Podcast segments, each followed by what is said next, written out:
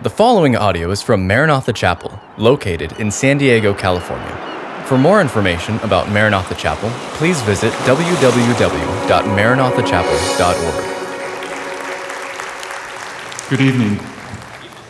Thank you for being here tonight.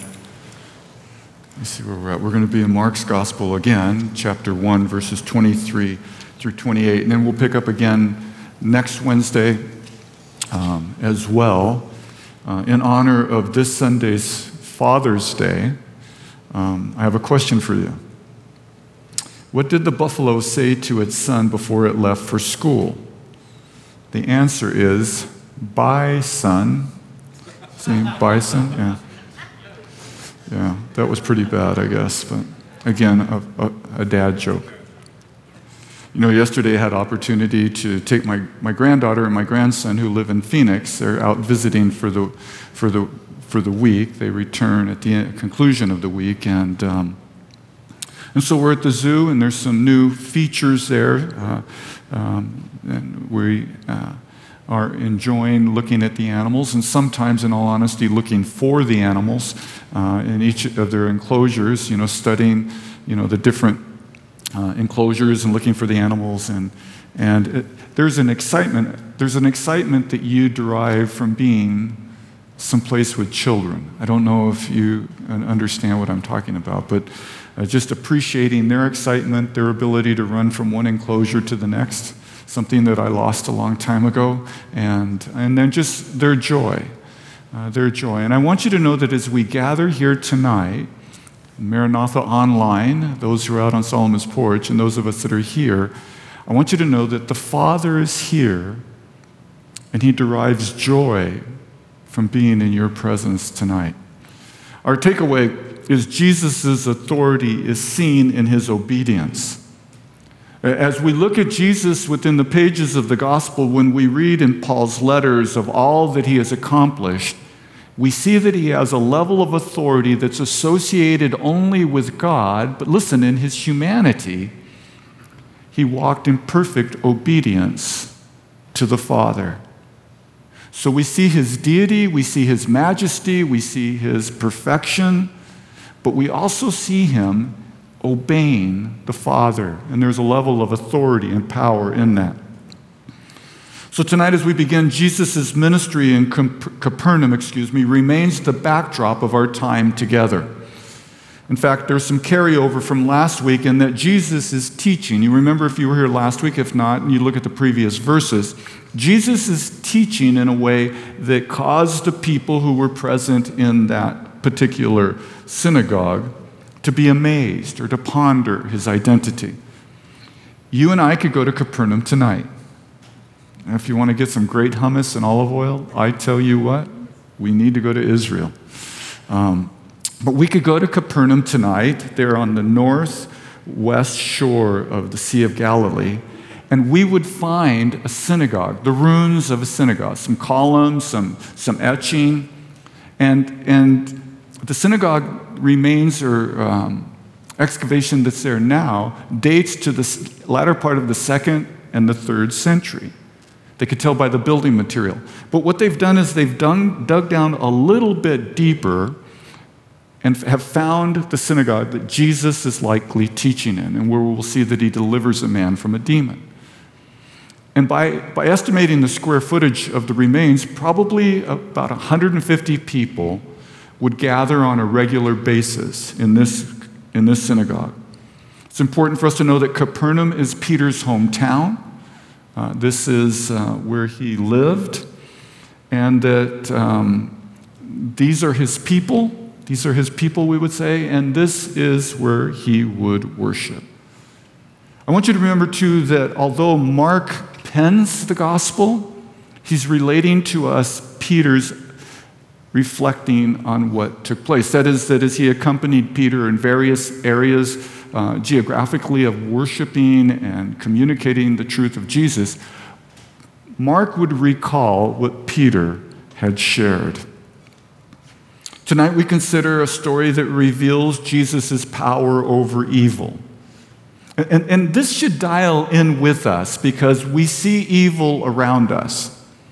We see evil around us, and so there should be an interest in our hearts and mind, minds as we see Jesus dealing with this representation of evil. As Jesus explains, explains scripture to the people, one of Peter's neighbors comes under the control of a demon, of a specifically we're told that it's an unclean spirit. I want you to remember this. What we have before us tonight as we go over these handful of verses is a clear representation of the kingdom of darkness yielding to God's presence. The disruption is the result of an evil presence that recognizes Jesus' authority to execute judgment. That's what we're going to read about tonight that Jesus is judging and has judged these fallen spirits. The Spirit fully understands that the, what no one else in the room has fully embraced, and that is that Jesus, Jesus is deity, that is, He is God. People are in the process of coming to this conclusion, but they haven't arrived there yet. And I find that you and I, who, have, who know the story, so to speak, well, we not only know the story within the pages of Scripture, but we have experienced Jesus. We have experienced his deliverance from the kingdom of darkness. But these people are being exposed to it for the very, very first time. They may know about it theologically, that the Messiah is coming.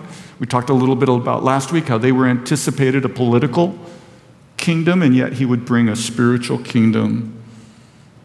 But we have a firmer grasp on what's taking place. So then, why does Mark share this story?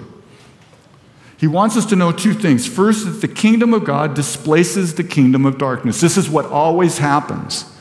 The kingdom of God, Jesus' presence, Jesus' rule in your life and in this world will always displace the kingdom of darkness. Please notice as we make our way through this that apart from the demon's tantrum, it pitches a bit of a tantrum, that this account is a slam dunk. Jesus doesn't do battle with the devil, he simply speaks to it and it's gone. Second thing Mark wants us to know and to see tonight as we gather is God's willingness to deliver people from evil. God's compassion, Jesus' compassion to free those who are oppressed. So I want to give you three passages, and they should come up on the screen for you. I, see it as three truths. So the first truth is this, and you're familiar with this verse. It comes from a letter from Paul to the church at Ephesus. It is towards the conclusion of the letter. Obviously, when he wrote this letter, there were no chapters or verses, but we use them for our own benefit, our own convenience. But listen to these words. And I would not be surprised if everybody in the room is quite familiar with these words, where Paul says, Finally, this is what Danny Ramos says about halfway through his Bible study. Finally, be strong in the Lord. Derive your strength from the Lord and in the strength of his might. Put on the whole or the complete armor of God, that you may be able to stand against the schemes or the strategies or the plans of the devil. For we do not wrestle against flesh and blood. That is, our battle ultimately is not physical, it's not against people, it's not against countries. For our struggle is not against flesh and blood, but against rulers. These are spiritual entities that exist in the atmosphere around us. I hope I'm not losing you. But our battle is against the rulers, against the authorities, against the cosmic powers over this present darkness. A darkness that Peter tells us is slowly fading away now. Over this present darkness, against the spiritual forces of evil in heavenly, heavenly places. Because this is all true, Paul says in verse 13, therefore take up the whole armor of God that you may be able to withstand in the evil day, and having done so, to stand firm. Paul is telling you and I that based on what Christ Jesus has done for us, we can stand victoriously against all of these levels of principalities. That you and I do not walk in fear of them, but that in Christ Jesus, we can stand. So the little guys my grandson, I only have one grandson, had no sons, no sisters, but the little guy stands about this tall. And there's a sense, I'm not around him a lot. Obviously, he lives in another state. Think about him all the time. Actually, Wanda and I, not too long ago, were able to go out to Phoenix and watch him play a, a baseball game, which was a lot of fun. But he is my grandson. And when I am around him, I love, I love to be with him. I love to, to make sure that he's happy. I love to maybe some from time to time give him a little uh, gentle guidance or correction. I love him. I have authority in his life because I am committed to caring for him and loving him. However, if his parents are in the room, story's a little different. Know, grandpa's wallet doesn't come out quite as often as I would like it to, but he is my grandson. He belongs to me. If any danger were to represent itself to him, it would come through me. And God here tonight says that I have fashioned and created you, and I will protect you and watch over you. You have nothing to fear. Let me look at this third, second truth. It's a little shorter from Colossians chapter 1. And I've shared this with you before because it so impresses me. So, Paul tells us in Ephesians 6 that we have everything we need to withstand evil. In Colossians, the second truth in Colossians chapter 1, verse 13 and 14, Paul says, He, God, has delivered us from the dominion of darkness and transferred us or translated us into the kingdom of his beloved Son. You tonight, if you trust in Jesus, you belong to Jesus. He is your protector, He watches over you. And then verse 14 says, In whom, Jesus, we have redemption, which should be significant for those of us who made our way through the book of Ruth, the forgiveness of sins.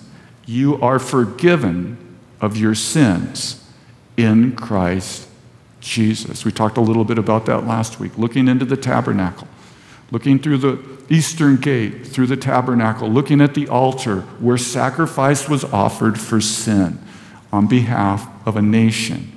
And you and I have had our sins dealt with, not on an altar, but on a cross, which is, allows us to look into the holy place. If the if the priest, as he entered in to offer our, you know, to, to com- completely offer our sacrifice, if the curtain was open to the holy place, not the outer courts, but of the, the holy place, we would see in there, possibly, if you have good eyes, you would see light coming out, light from the menorah, the candlestick. That one of the daily responsibilities of the priest would be go in to care for each of the seven lamps which should remind you of the book of Revelation. The seven candlesticks that represent what? The seven churches of Asia Minor. And that those lamps that are in there when the door, when the, when the outer door of the holy place is closed, it's perfect darkness, that those lamps shine. And it's interesting because God instructs, instructs Aaron to take the menorah and to face it towards the showbread 12 loaves of bread with no yeast, sorry. Doesn't make the best bread, not the best tasting bread, anyways. 12 loaves of bread that represented 12 tribes of Israel. Continually, light shining on, listen, God's presence shining on these loaves of bread. And tonight, as you sit here, God's presence is shining on you. His presence, His light is shining on you. And if you hear in my description of this a hint of me telling you to stop trying to be somebody you're not and simply receive the presence of God into your life, receive the forgiveness of God into your life for your sins, then you are hearing me correctly. We have been translated from each one of us, from the kingdom, from the rule, from the cruelty, from the oppression of Satan, when we placed our faith in Jesus Christ and we have been placed into the kingdom of his son. My friends, that is your identity tonight. That is who you, but Danny, I don't feel that way. The feelings have to be left aside. And you are to take on the garment of a son and a daughter. My friends, it is all done on your behalf. The third truth I want to share to you is from 2 Timothy chapter 2. And Paul is, is writing to Timothy, who's a pastor at Ephesus. This is his last letter to Timothy, and that Paul will die shortly in Rome. But listen to these words in verse 24, 2 Timothy 2 24. And the Lord's servant, Timothy was God's servant, and the Lord's servant must not be quarrelsome or argumentative, but kind to everyone. Now, let me tell you something that's a bit of a challenge for me. I don't know about you. Not quarrelsome, not argumentative, but kind to everyone. Able to teach or the ability to explain the scriptures. Lord's servant must be patiently endure evil that there will be, for a period of time until Christ's return, there will be evil in the world, but we're to patiently wait because you and I know, you and I know that Jesus is coming to completely and totally extinguish evil. Verse 25 says, correcting his opponents with gentleness. God, that God may perhaps grant them, that is, his opponents, might grant them repentance, leading to a knowledge of the truth. The goal, the goal for God's servant is to bring truth to people. Those who oppose the gospel to bring truth to people in kindness, not arguing. Boy, this sounds like quite a list, doesn't it? But that you and I have the capability in the Holy Spirit to bring truth into every situation. Our hope being, our desire being, and that they may come to their senses. That's the same terminology Jesus used in the parable of the prodigal son, that when he was in a faraway land feeding himself on the pods that he was feeding to pigs, that he came to his senses. The idea is that he began to think correctly. So then, if we were to carry this thought out, people who aren't thinking correctly, we gently, we in kindness, without arguing with them, share truth with them. We share truth with them verbally, but then we share truth with them in example. That when they treat us one way, we don't treat them the way they would expect by the power of God's Spirit, for sure. Listen to this. Verse 26 again. And they may come to their senses and escape, escape the snare of the devil. This is spiritual warfare that they may, the desire is that we would see a change in them that would allow them to be set free from Satan's trap after being captured by him to do his will. So I was raised in a construction family. From a very young age, during my summers, I learned how to operate a shovel and, um, and make, make a couple of bucks. And then when I went into construction at the age of 22, I was working at the nuclear plant. And I wasn't pursuing God. I wasn't looking for God. I wasn't going to church or to prayer meetings or to gatherings, and there wasn't really anybody in my life who was sharing faith with me. Although I believe, there, I believe now there were probably plenty of Christians around me, and, I, and, and I'm only going to share part of my testimony, but I remember I was walking from one end of the plant to the other. I was a supervisor. I had a pager, it was a couple of years ago, yes. And what would happen is when the main office wanted to get a hold of me, the pager would vibrate. I would go find a phone someplace in the plant. I would call the main office and say, Danny, we need you to go do this, or we need you to go do that. That's how we communicated. But listen to this talking about truth. Talking about truth. Listen how powerful God's word is. I was walking this way. Two men were standing off to the side. One man said to the other, What does it profit a man if he gains the whole world and loses his soul? I didn't even slow down, I just kept going. I didn't know that was a scripture. I didn't know it was a verse.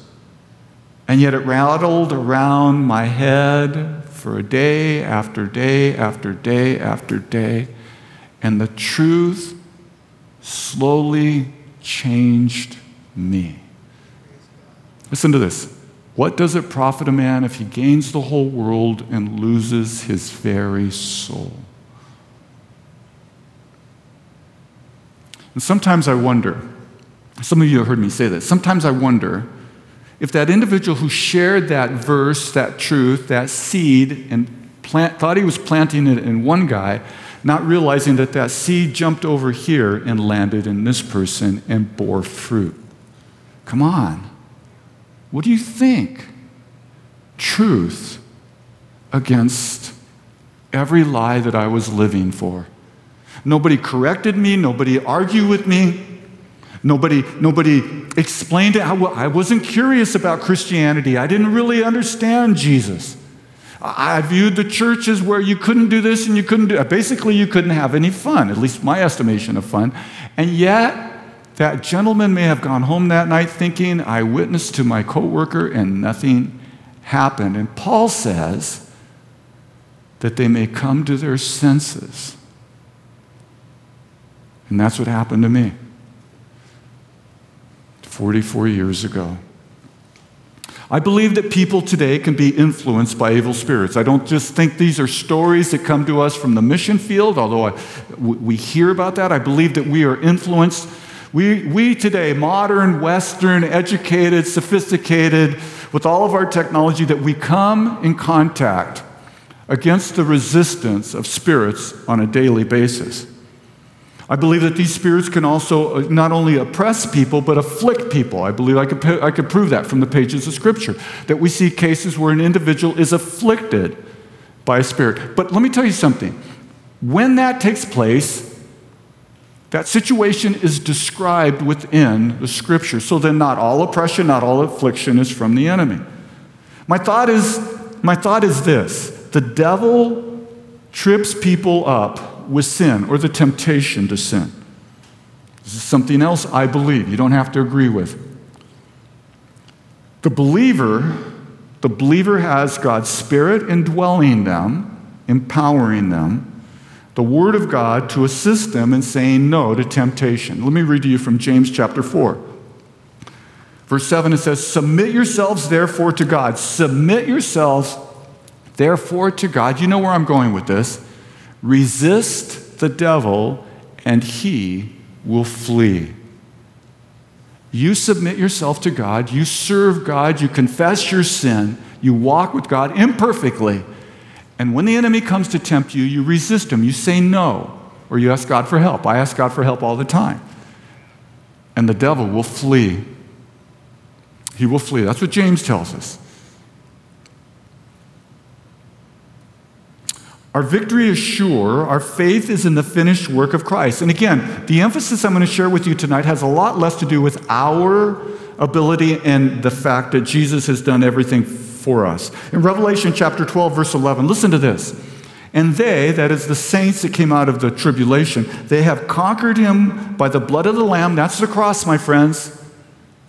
They have conquered him by the blood of the Lamb and by the word of their testimony for they love not their lives even, even unto death. And so these, these first century Christians within the Roman Empire are hearing from John, having this incredible vision that Satan was defeated by powerless people. At least it looked like, looked like they were powerless on a human level, but their power came from God. But they did so by trusting in this the blood of Jesus Christ for the forgiveness of their sins and then their testimony, their story.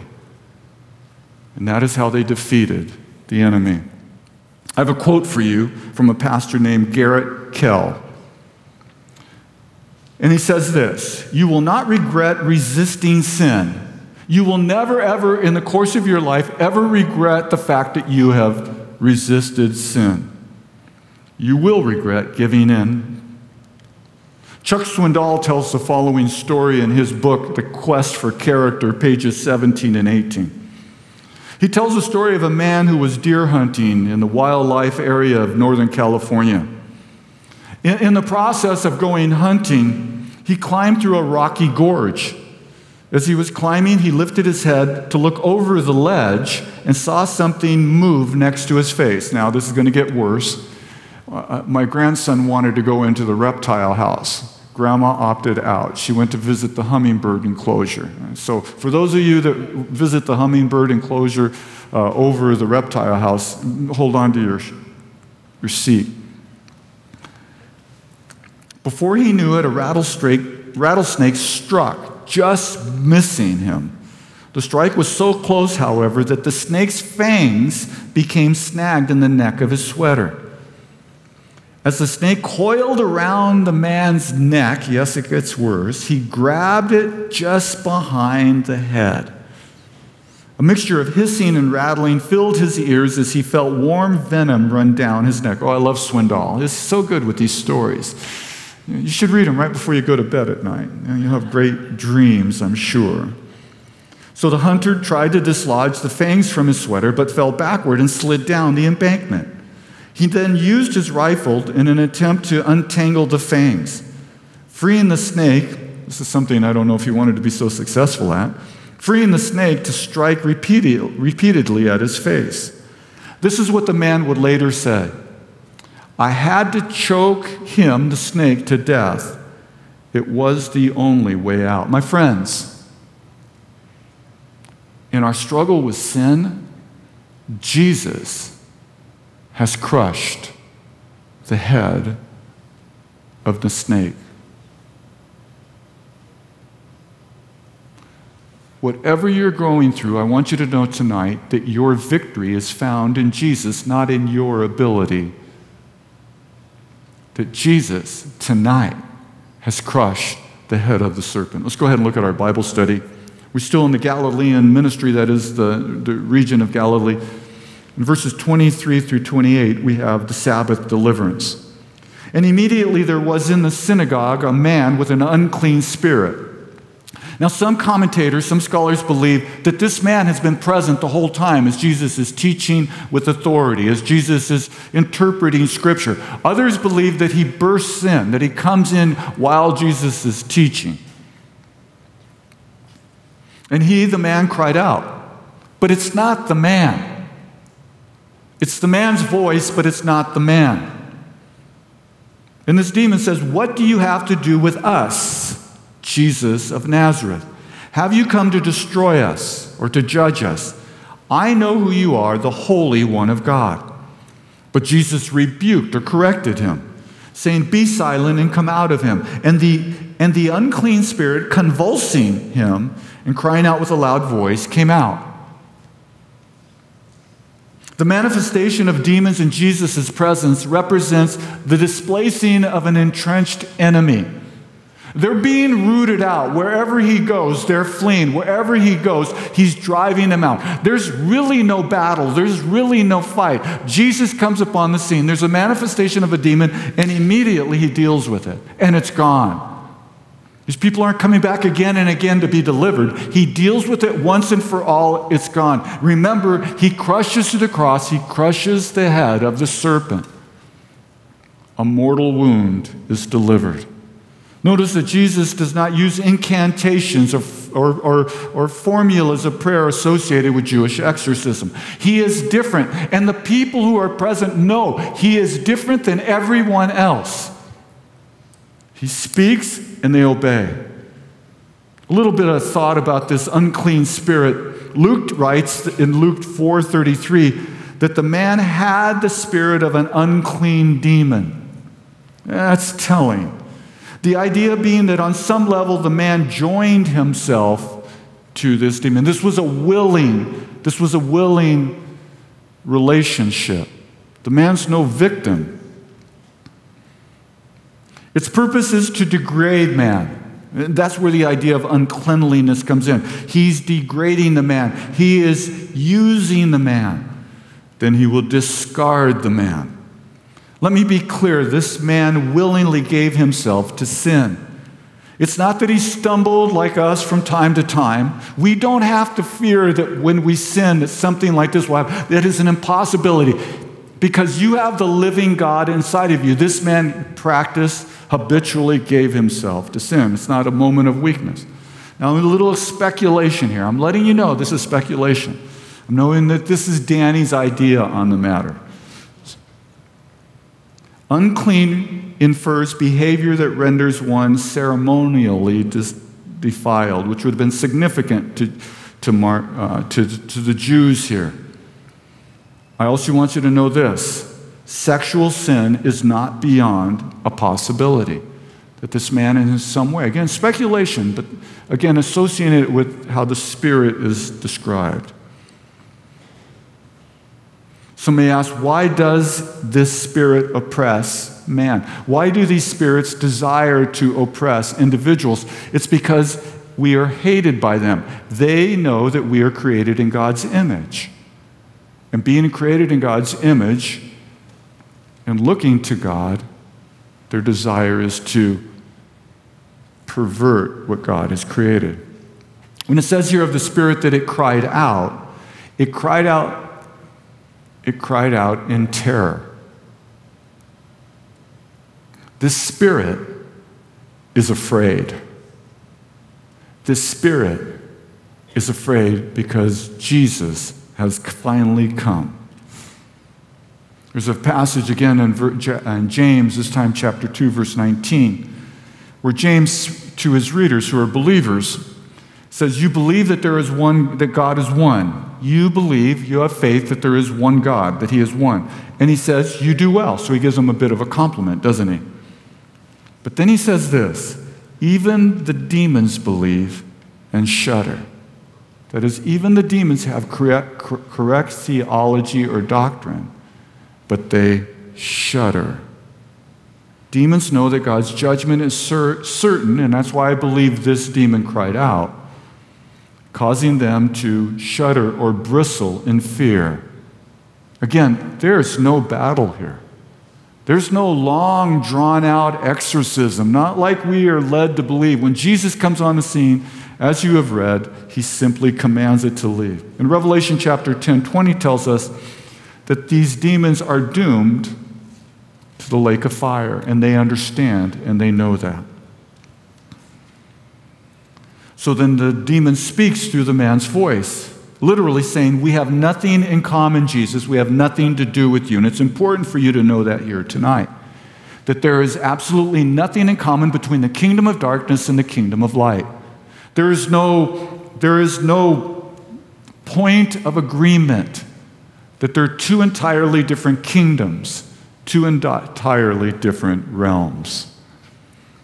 Abraham uh, Kuyper said of Jesus, There's not one square inch on planet Earth over which the risen Christ does not say, Mine, I rule it, I am supreme over it. It's interesting that he calls Jesus Jesus of Nazareth. I want you to see that this spirit has a level of intelligence, that he has knowledge. And I want you to see also, as before we move on, how Jesus deals with him. He basically tells the spirit, shut up and get out. That's it. No conversation, no arguing. You shut up and you get out. And he leaves the man immediately.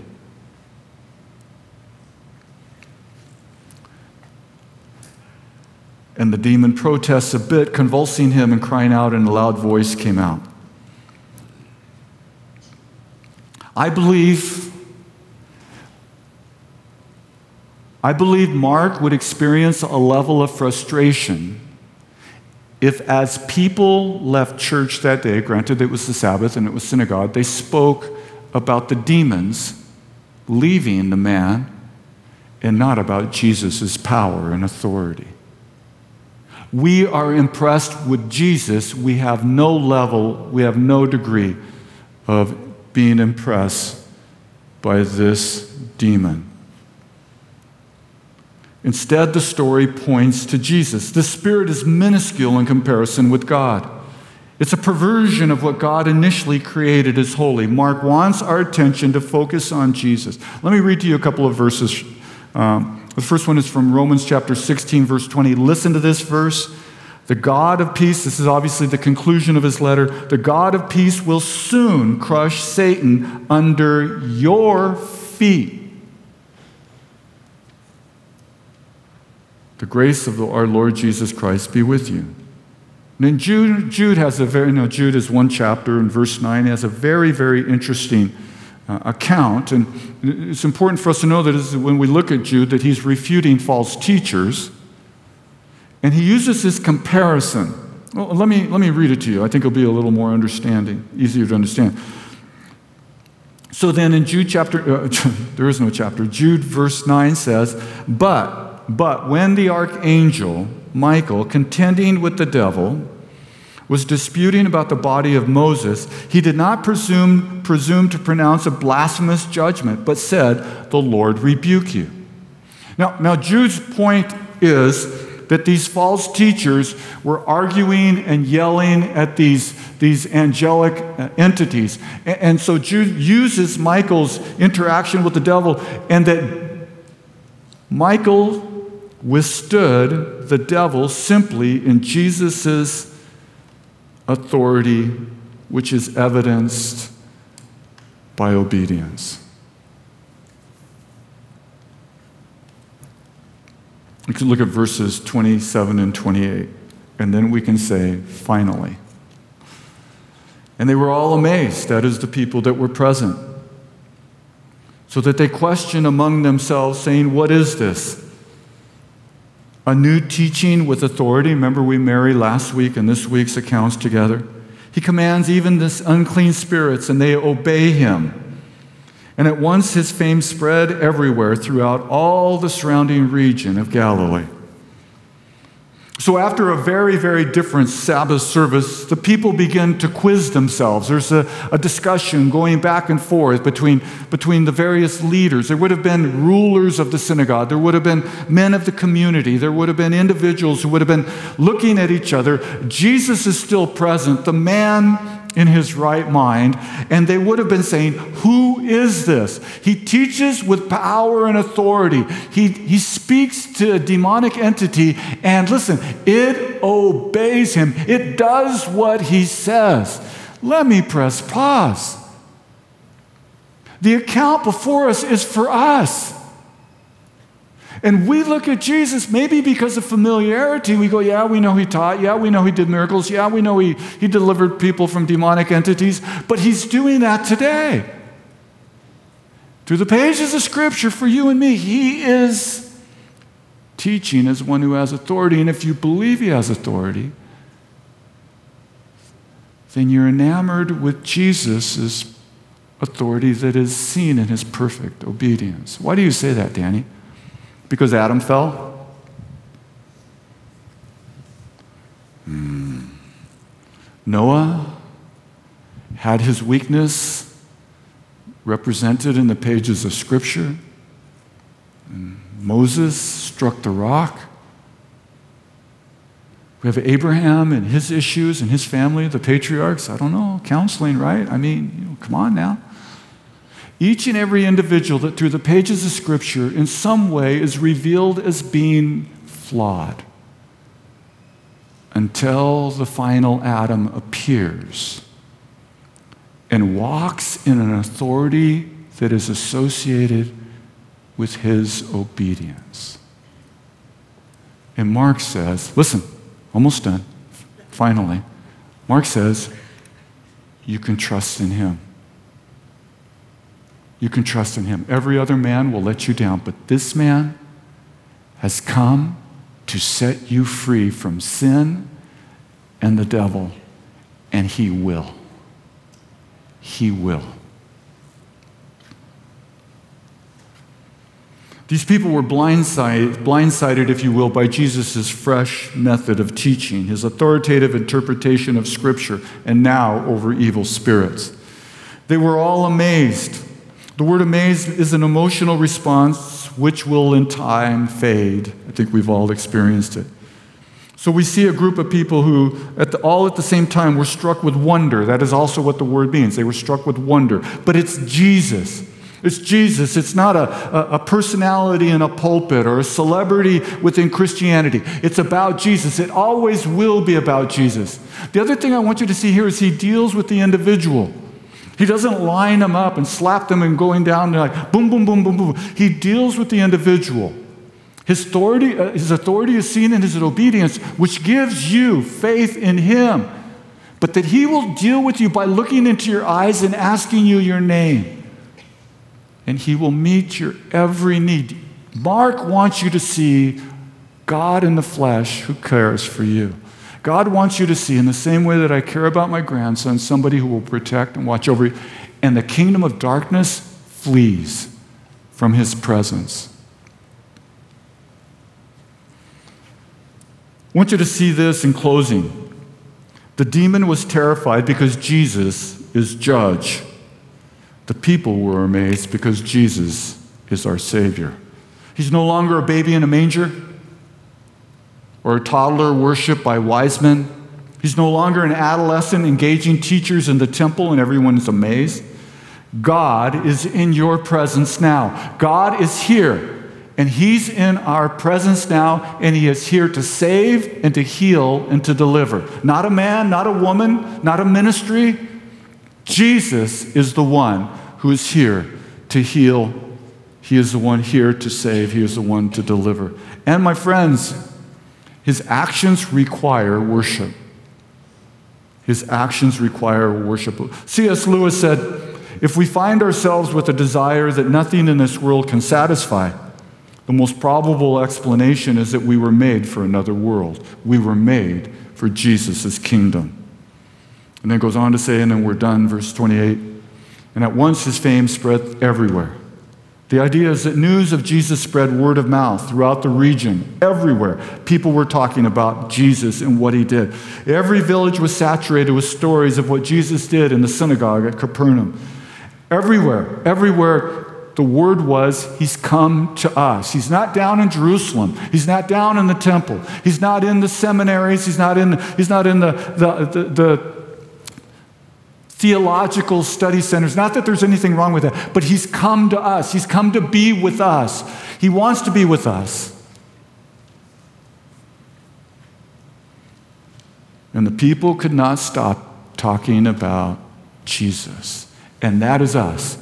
We cannot stop talking of a God, oh God, who would cause a conversation as a young 22 year old, very ambitious young man, very hurting and damaged young man who was ruled over by his own sin, who served sin to his utmost, that he made sure that that young man would hear a part of a verse that would roll around his little head until he was delivered from the kingdom of darkness. He was delivered from his sin, and he was grafted in. He was grafted into God's family. By way of application, this week, think about these things. The first thing is Jesus' authority is seen or witnessed in his perfect obedience to the Father. There is for you great confidence in knowing that Jesus is the final Adam, that he is perfect. Secondly, that Jesus' power, not his authority, his power is seen in his liberating the oppressed. If you are oppressed in any way, he has come to set you free. Then, lastly, as the worship team comes out and we spend some time worshiping, Jesus' name is on the lips of those touched by his love. Jesus' name will continually be on our lips. And I know, I know that we admire individuals and we admire ministries, but might we not admire anyone as much as we admire Jesus? Thank you for listening to this podcast from Maranatha Chapel. If you haven't already, please subscribe for weekly messages. Feel free to share this podcast and join us for our midweek revive service held Wednesday evenings. Visit our website at www.maranathachapel.org for more information.